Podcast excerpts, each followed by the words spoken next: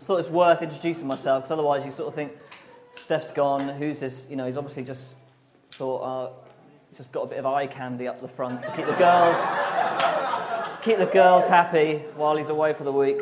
But actually, I'm part of the leadership team here, so um, so this yeah, not just a pretty face. So. Um, this is the fourth and final uh, talk in our series on transformation. Uh, so, week one uh, was about transformation of the heart. Steph spoke about it. We looked at the story of Peter and how when God comes into your life, he completely transforms your heart in a way that you could never do with philosophy or self help. Um, very beautiful, excellent talk here if you can. Um, then, week two, a guy called Andy Tilsley came from uh, Christchurch, and he spoke about transformation of culture, particularly in, in the UK. And he looked at Moses and the way that Moses, uh, in Exodus 33, he said, God, I want to see your face. And the way that he, he just hungered after God's presence. And that if we want to truly transform our culture, that's how we do it, is by um, first getting, getting hold of God. And uh, so that was transformation of culture. Then last week, Steph spoke on transformation of the nations. And he just did a big sweep of the whole of Scripture from Genesis to Revelation, just looking at God's gospel and his heart for, for the nations that just comes out in, in all of Scripture. Again, very excellent. Please, I feel a, that is a real important one if you can listen to it if you missed it, because it's um, also talks about Revelation Church and what that means for us as a church to, to be a church that goes after the nations. And then, so this week, so we've really gone, it's kind of exploded as it's gone on. So it started with the transformation of the heart, then transformation of uh, culture, then the nations, and then this week, the last week, I'm going to talk on transformation of the cosmos. Yes, the cosmos. That just means universe or all of creation or basically everything. So, um, so I'm going to look at you know what's going to happen at the resurrection when Jesus comes again. I'm going to look at, okay, what happens to us? What will happen to our, our, bodies? What will happen to the earth and, and all of creation? And then towards the end, I'm going to look at what does that mean? I'm going to look at uh, one application of that, which is looking at uh, our attitude towards uh, ecology and the environment um, as Christians. What is a biblical viewpoint of that? Now, um, when I was a child, I was a it's probably not an exaggeration to say superstar. uh, I was on a, a, a, quiz show. This was in the days, you wouldn't remember this, but there used to be something before uh, X Factor didn't always exist. And on a Saturday night, they used to show other stuff. So, uh, Saturday night, they used to show one thing was Child's Play, which was a, a quiz show where they got extremely cute kids on, on and, and kids would uh, describe a word and then these guest, um, these guest show contestants had to guess, okay, what is this child trying to describe? And so I was on this show, and um, the trouble was, I was a bit, uh, even then, I was a little bit special. And uh, they used to basically put me on before the ad break as a like, this is what happens when they, we get, you know, a gifted child. So uh, this is what I said when I had to describe baby it comes out of your mummy and they eat sort of sausages on a string. Now, what I w- let me just explain to you what I was thinking here. Weeks earlier, I'd been to the Natural History Museum, my dad, and I'd seen a, a giant model of a fetus, and I'd seen the umbilical cord. And I said to my dad, What's that? And he'd said, that's, that's how they feed, that's how they eat. I was like, okay, they eat sausages on a string through their belly button. so actually, actually pretty bright. And uh, I did that one this morning. So let me, those people that came this morning, let me just give you another one. This is another my genius, describing Julius Caesar. She's from a show, and she's got blonde hair I think that's all I know about her. I was kind of, I remember that moment, just the guy was looking at me and I thought, I'll just, I'll just sort of bluff my way through this one. I'm pretty sure I know. Yeah, and I didn't, so that's not, that's not as Julius Caesar is. All right, so, um, oh yeah, I forgot the whole point of that. I was just about to move on. so I was just telling a bunch of gags. There is actually a point to this. so, right, this is what some kids said when uh, they were asked, What is heaven? So, uh, two nine year olds. First one, Layla, says, I think they would just sit and pray all day and they wear long white robes with gold belts and Jesus sandals. and then Victoria comes in with, I think from looking at it from somewhere, it would be all red and they could just see it in a sort of darkish brown in all the things in the background. And I think there will be churches and square things, but they would be sharp. but they would just look as if they were sort of boxes. Well, another thought. Inside, I think there would be a sort of cave with all little paths leading to it, and all the people would be laying on the floor and mumbling and groaning and moaning. and of course, that's pretty funny. But um, actually, I, I wonder if, if we went around this room and just asked, okay, what is your understanding of what's heaven like? What is going to happen at the resurrection? Uh, what's new heavens, new earth, all this stuff? I wonder if there'd be almost as much confusion for us. It's a, it's a, it's a subject where there's kind of a lot of tradition, a kind of different viewpoints, and I just wanted um, to take some time really and just, okay, what does the Bible actually say and, uh, and what does Scripture actually tell us? So I'm not going to say, so we're going to do that. I'm not going to say, you know, does that sound good? Because whenever says, does that sound good? Everyone, no one sort of, mm. so that's what we're going to do. So whether, whether you just deal with it. All right. So uh, if you'd like to turn, if you've got a Bible, Matthew 28. So the Bible is, is split into two halves Old Testament and New Testament. The book of Matthew, Gospel of Matthew, is the first book of the New Testament. And we're looking at uh, chapter 28. So the first thing we're going to look at is, is Jesus at the resurrection. Really, this whole story begins at the cross. Everything begins at the cross. And uh, because of what Jesus did on the cross, as he hung on the cross, he said, It is finished. What he meant is death is beaten. He conquered death absolutely. And uh, he didn't just mean for himself that he would then be resurrected, just what we're going to look at, but actually, he defeated death for all of us, and we're going to have that same uh, resurrection. So, really, he's like a kind of forerunner, almost like a kind of prototype for us. So, we're going to look at what Scripture says about um, Jesus' resurrection body. So, starting in verse 1 of chapter 28. Now, after the Sabbath, as it began to dawn toward the first day of the week, Mary Magdalene and the other Mary came to look at the grave.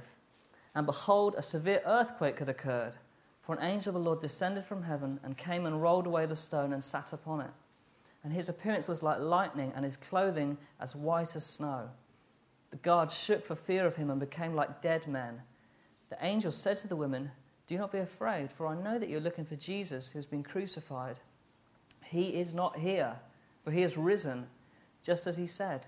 Come, see the place where he was lying. Go quickly and tell his disciples that he has risen from the dead, and behold, he is going ahead of you into Galilee. There you will see him. Behold, I have told you. And they left the tomb quickly with fear and great joy and ran to report it to his disciples. And behold, Jesus met them and greeted them. And they came up and took hold of his feet and worshipped him.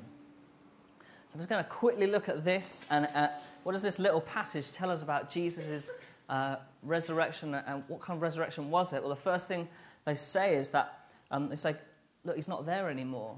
He's, his body's gone. And so it's not that his body remained there and he, his spirit had risen, had risen. And it's not that he'd, um, it's not that he's, uh, what's the other thing? But anyway, it, so it's not that his body, yeah, that's right, it's not his body had gone and risen, and it's not that, um, basically, that his, his body itself had transformed. And so there, there was no, there, what was the other thing? I don't know, it's just completely gone. Okay, so, yeah, so anyway, he's got a new body. So, but actually, the, the bones themselves, the, the body was, had been transformed into a new body. And, and it was, um, and the second thing we can see is that the women came and they touched his feet and they worshipped him, but that body was actually physical. So, and, and we know from um, John 21, it says that uh, that body even eats. He eats fish for breakfast, has kippers for breakfast. 1 Corinthians 15 tells us it's imperishable in glory and power. It's fit to live with God eternally. And we also know it's kind of um, it's, it's recognizable. So when they saw him, when they saw Jesus, they recognized him, but it's also, it's also different. So there's, continuity, but there's also a change there. So I wonder, it might be that just simply that his, um, Jesus was just, all sorrow had gone. So he was just so filled with, with a kind of joy and life that there's other accounts where disciples met Jesus, they didn't recognize him at first. So what, what have we learned from this? We've learned that his body is physical, learned that it's, there's continuity, but there's also change. It's different in some ways. It looks different in some ways. It's also it's imperishable. It's, it's going to live eternally. And Philippians 3:21 tells us Jesus will transform the body of our humble state into conformity with the body of his glory. So actually, we're all going to have that same glorious resurrection body too. All right, so that's the first thing we've learned. We're going to have bodies for all eternity and they're going to be like his. They're going to be amazing, glorious, powerful bodies. Now we're going to look at okay, what does, what does it say about the earth? What's going to happen to the earth? We're going to look at two uh, kind of contrasting scriptures, passages. Uh, so the first one is in Romans 8. If you want to turn, so you go forwards a few books, so you go through the Gospels Mark, Luke, John, Acts, and then Romans to chapter 8. I've actually got this one on a PowerPoint slide. Um, just because I thought, you know, technology and stuff. Uh, so, if you haven't got your Bible. All right, so starting at verse 19. For the anxious longing of the creation waits eagerly for the revealing of the sons of God.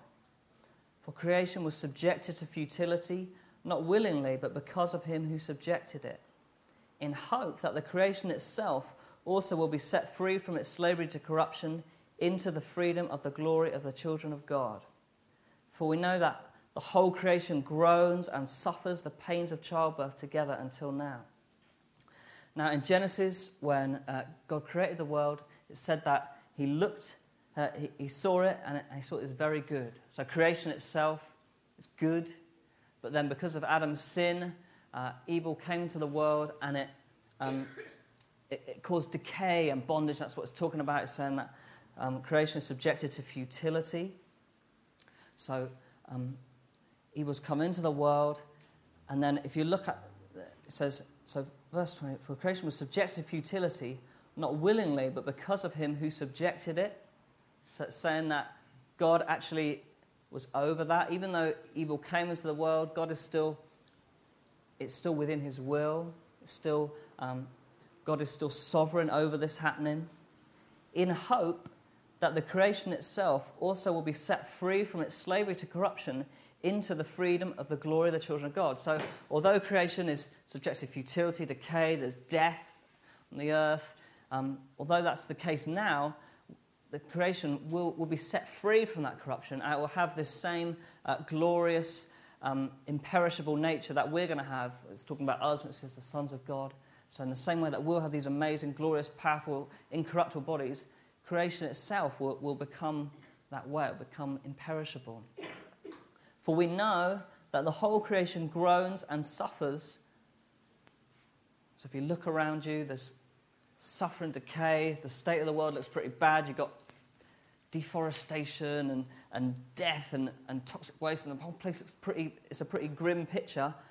And it groans and suffers, so you're thinking, is, you know, is, is the earth going to die? Is it going to be awful? But actually, completely contrary to what I think, it says actually this is the pains of childbirth that's going on. So, you know, when you, hear, you might hear someone, if you ever heard someone in labour, obviously a midwife here or any dads here, all the dads are at home, sleep, apart from me. Um, you'll know that it sounds, someone in labour sounds pretty awful. They're groaning, moaning, and, you know, and you're rubbing their back thinking, I can't do anything about this. But actually, it sounds awful. But actually, it's not death. It's not death, but actually, it's beautiful new life coming out of that. So, this first passage, it's saying that what's going to happen at the resurrection isn't that the earth's going to be destroyed. It's not all.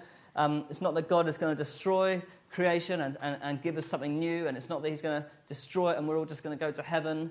Uh, but actually, He's, he's, going to renew the earth, and it's going to be. It, it, the picture of it is like childbirth. So that's our first picture. Resurrection is like childbirth.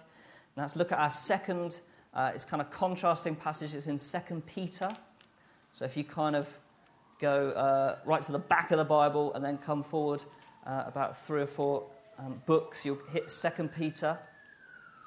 And we're looking at chapter 3, starting at verse 10. Now, this is quite a tricky passage, so you'll have to really, I know it's late, but try and concentrate, get your brains, keep your brains focused. Um, because at first reading, if you read it kind of on the surface, uh, it might look like it's talking about the earth's going to be destroyed, but this is a good example of how we really need to read scripture carefully. Sometimes when we hit a, a tricky passage like this, you might need to get a, a commentary, or you might need to, you know, ask someone like me and then I would go and get a commentary. so I don't know. All right, so chapter 3, starting at verse 10. But the day of the Lord will come like a thief, in which the heavens will pass away with a roar, and the elements will be destroyed with intense heat, and the earth and its works will be burned up. Since all these, all these things are to be destroyed in this way, what sort of people ought you to be in holy conduct and godliness, looking for and hastening the coming of the day of God? because of which the heavens will be destroyed by burning and the elements will melt with intense heat. But according to his promise, we are looking for new heavens and new earth in which righteousness dwells. What is this talking about? It's some pretty vivid, crazy imagery. This is what we call apocalyptic language, which you find a lot of, particularly in Revelation. It's, it's, it's very rich in imagery, it's quite poetic, it's quite hard to understand, and, and it shouldn't be taken too literally. And these kind of uh, some of these uh, images of the heavens being destroyed, elements burning, these are classic kind of Hebrew images that, that the readers would have understood is talking about God's judgment. This whole passage is talking about when God judges uh, us and judges creation at, at, the resurrection. And we don't have time to look at it, but actually, the, the preceding verses from 5 to 9, they also talk about a judgment. It's talking about a judgment in the past when uh, God sent a flood uh, in the days of Noah.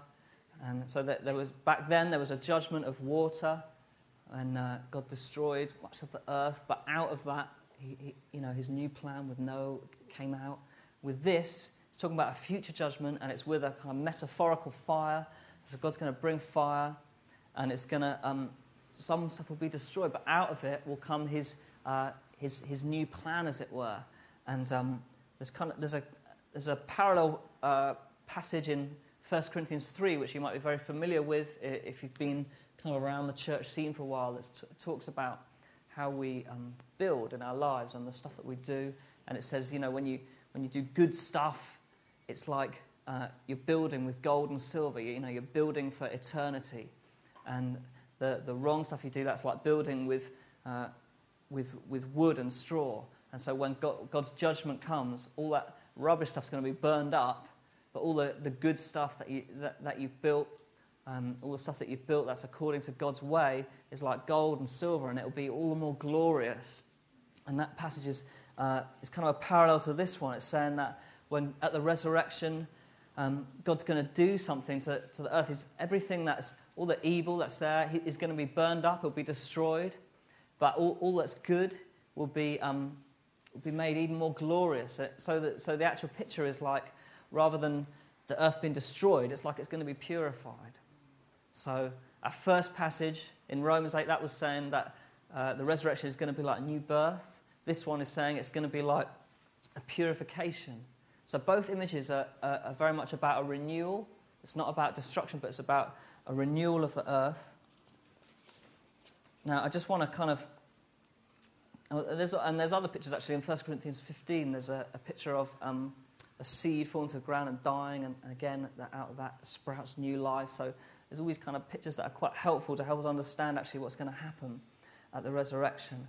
But um, so what have we learned so far? We've learned that we're going to have bodies. We're going to have real physical bodies that are glorious and perishable. That the earth is going to be renewed.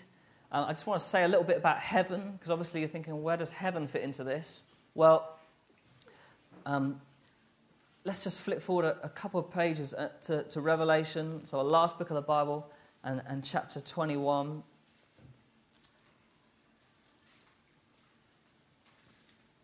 And again, we'll start at verse 1. So it says, Then I saw a new heaven and a new earth, for the first heaven and the first earth passed away, and there is no longer any sea. And I saw the holy city, New Jerusalem, coming down out of heaven from God, made ready as a bride, adorned for her husband.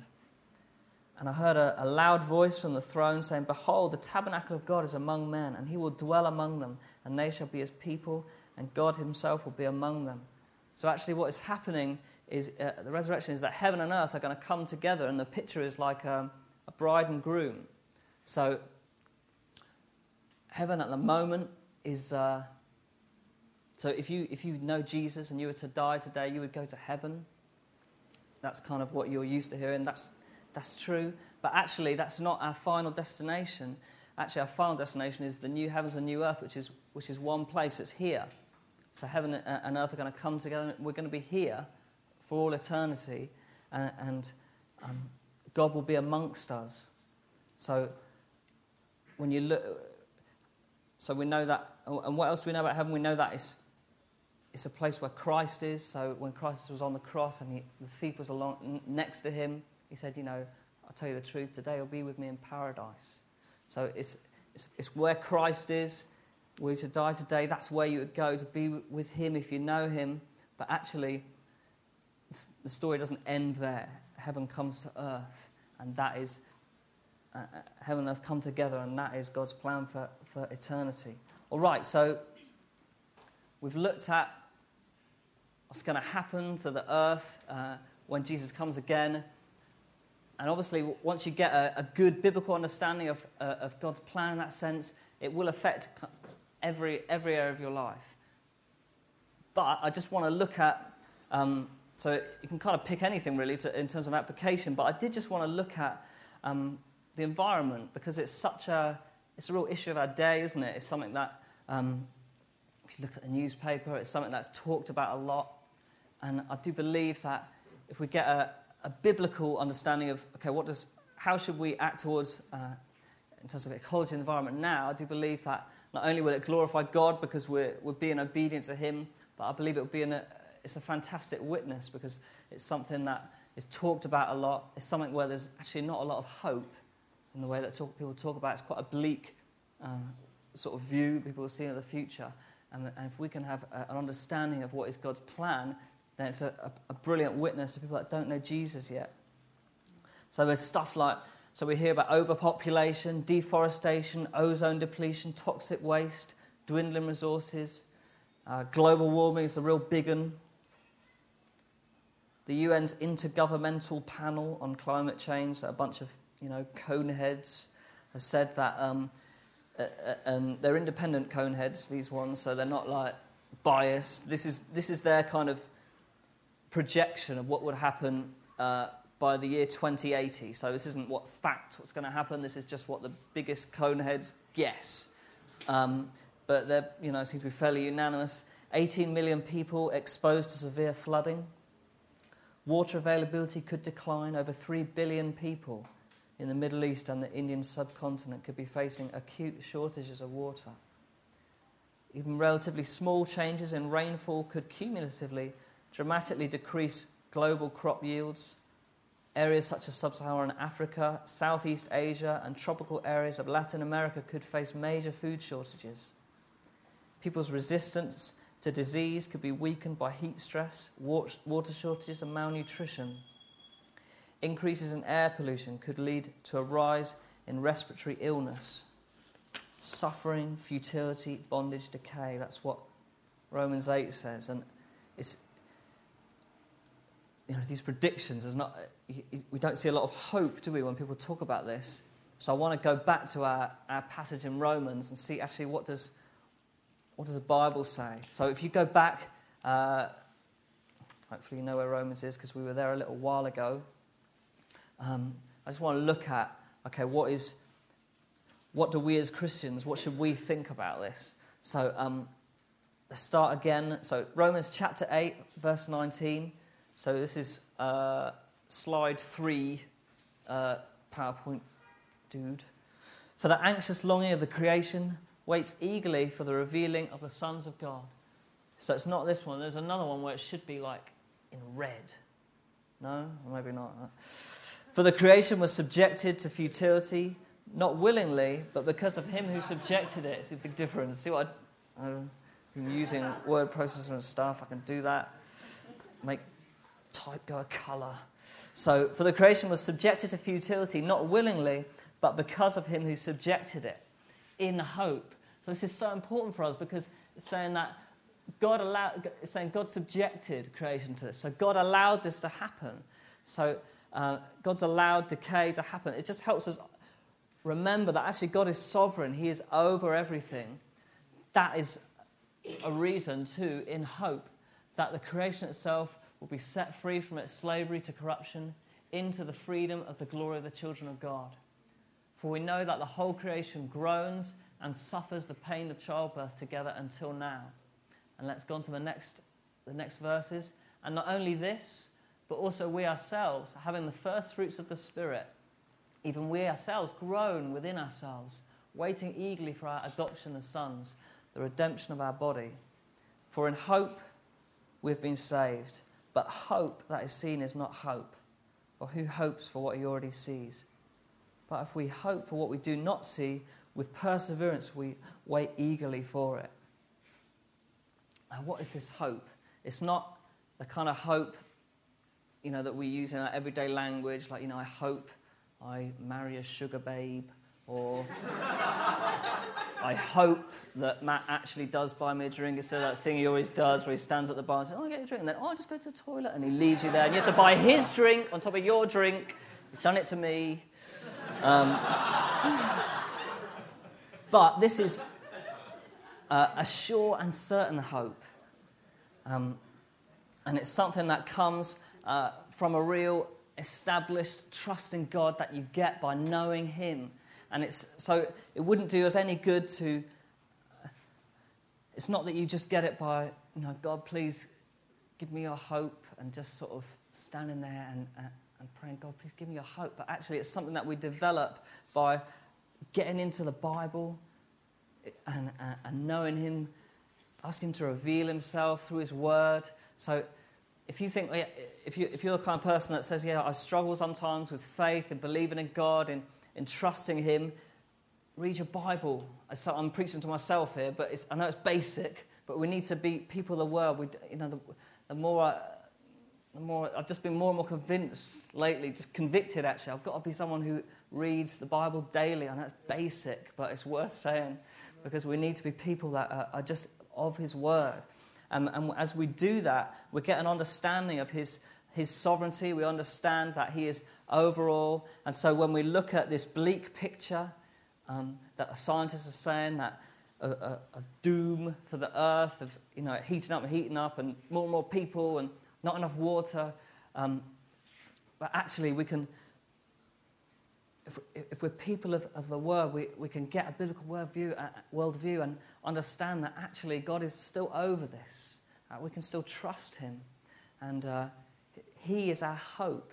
And what I mean by that is what, what I'm not saying, and please don't misunderstand this because this would make the whole talk totally pointless, well, it would do more damage than good. Um, what I'm not saying is then that we can just read our Bibles and then God's going to sort it out. You know, we can just crank up the heating, all get a really, you know, one of those big cars with big engines and spew fumes and pollute the earth and chuck rubbish over it. it we can't do that.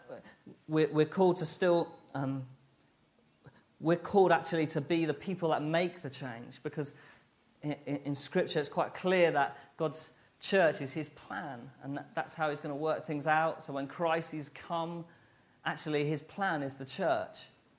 And uh, in the same way that, you know, you don't think that when you, when you see the poor, you don't think, well, God's going to sort that out.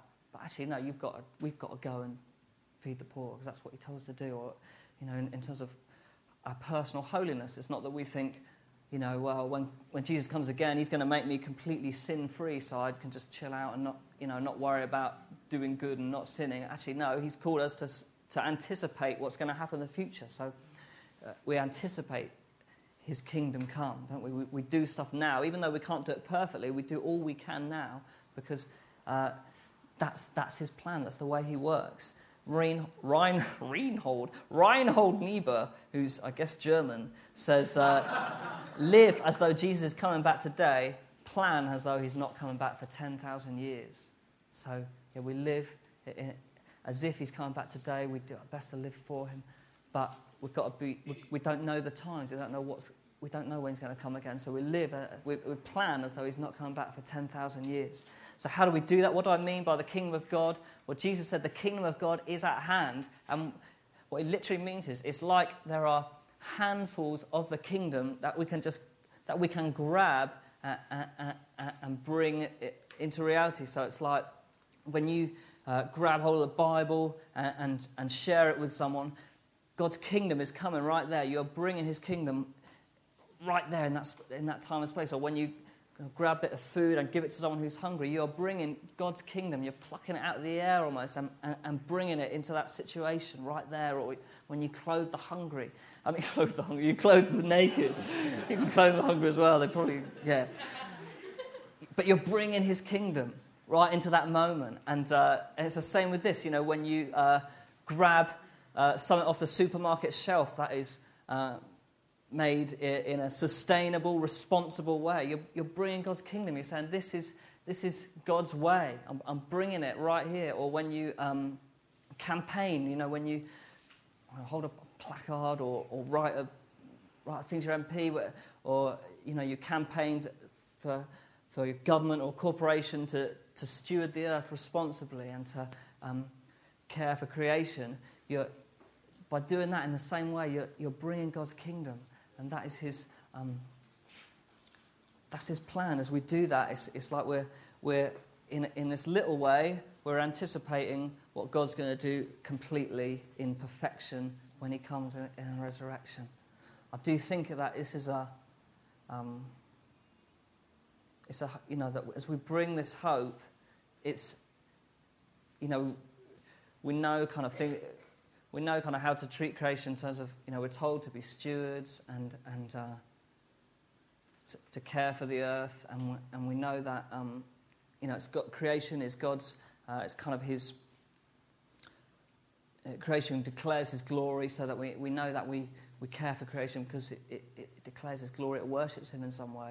But also, I think that as we are mindful of these things, uh, uh, mindful of the, the issues that are really buzzing today that it is an amazing um, witness to people. I, I, do think this issue is a kind of, it's such a big one for our generation. It's like in the same way that, um, you know, in Wilberforce's day with, with, slavery, that was the issue of their day, and the Christians had to step up and be the ones that, that really pioneered.